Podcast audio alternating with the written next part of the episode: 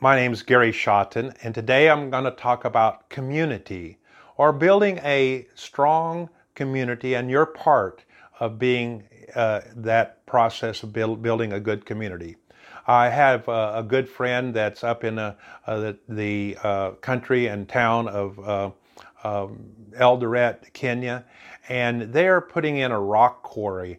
And you know, I was so impressed. First of all, I've sent several groups from other countries to go visit them, at least two different groups, and helped with the expenses for them to go see this. Because as I was talking with my friend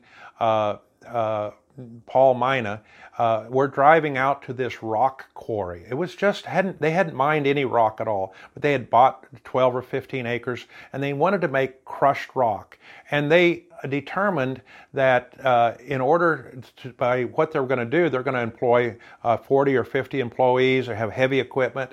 And they determined that there were going to be good community builders. They're going to help the community. So they surveyed the need for a road, and you know, the authorities could have built the road, but they built the road. It was a road about a mile long to get to the main road. So they made this road because it helped them, but also helped the community. They also determined up front that they would survey the elderly people in that area, and they would do something special to help those elderly people in their needs. They also determined that they would build playgrounds, and they would build something for the small children. So this is an organization that is just awesome.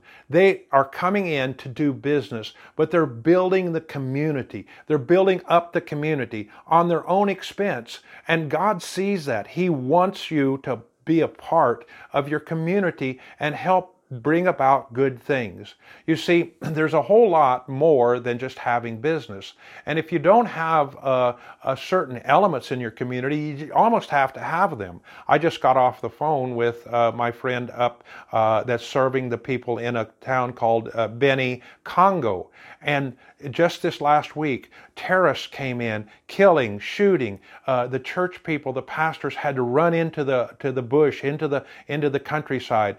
The people are afraid. Well, this is not a community that you can do much business in. You know, the looters would come in and steal, and then put to fire what they couldn't haul away. And he told me that they even found out that I asked about the authorities. What about the army? What about the policemen? He said, well, it's been proven, and it happened over again, that sometimes after one of these lootings and some of this difficulty, that some of the people in authority, some of the people in the army, they find definitely some of the looting, some of the products that were stolen are in the military buildings. So they participated. They were not only afraid to stand up and do their job, but they were they actually became benefited because they participated with us. This is not a community that you can do good business. So we are trying to, on the big picture, encouraging that the community to be built strong and be friendly to business. What are the things you need? Well,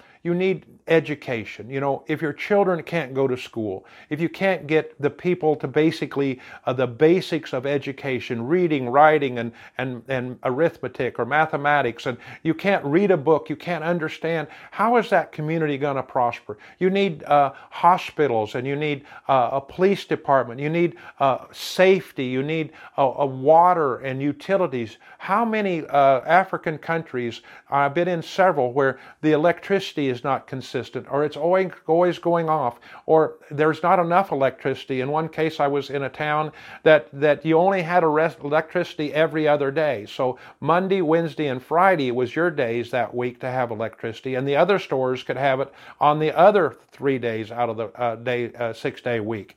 And so you had to buy a generator and put kerosene or diesel fuel in the generator just to stay your shop open. See, what we've got to work towards is communities that are solid, and you're being a solid business person needs to be a part of that.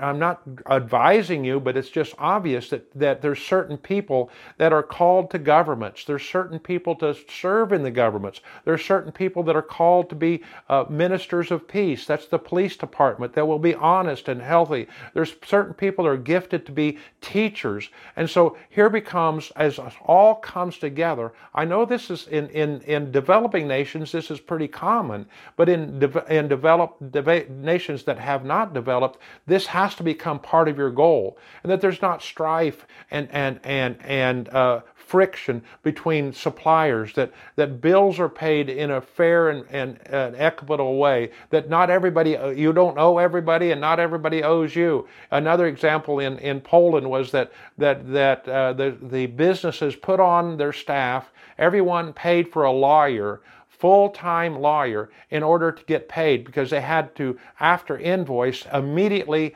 start initiating legal action, because they knew they wouldn't get paid unless they did that to the person that they supplied the goods to. All these things are upside down according to good standard community business practices, because you want to have a practice that will be able to produce a product or service and get paid and generate jobs for other people. I know this is kind of an ideal for some people, and for others this is just secondhand. This is like, why are we talking about this? But we got to look at what we can do as business, Christian business people, to add value to the community. Myself, I don't like to pay taxes any more than anybody else, and we have a lesson just on that subject of taxes. But I'm willing to pay my fair share. And I'm willing to participate in being a good citizen in my community and volunteering in a limited way, or in a way that can help other people. And so we have to think this way. And what's going to happen is that the light of Jesus Christ is going to shine brighter when you have that kind of community. And when it becomes really business friendly, then other people want to come there to do business, come there to live, come there to put their children in the schools. And now you're starting something that's completely honoring to God, in a way that good people are involved with life. Life that has parks and recreation. We have a most amazing park in my city. If I told you what was spent to build that park, you could just not imagine. But it's drawing other companies and businesses to our community so that we can have a better and stronger economy. So I hope this makes sense to you. I hope that you can understand this is part of the big picture. Thanks for being a part of Inspiring Better Business.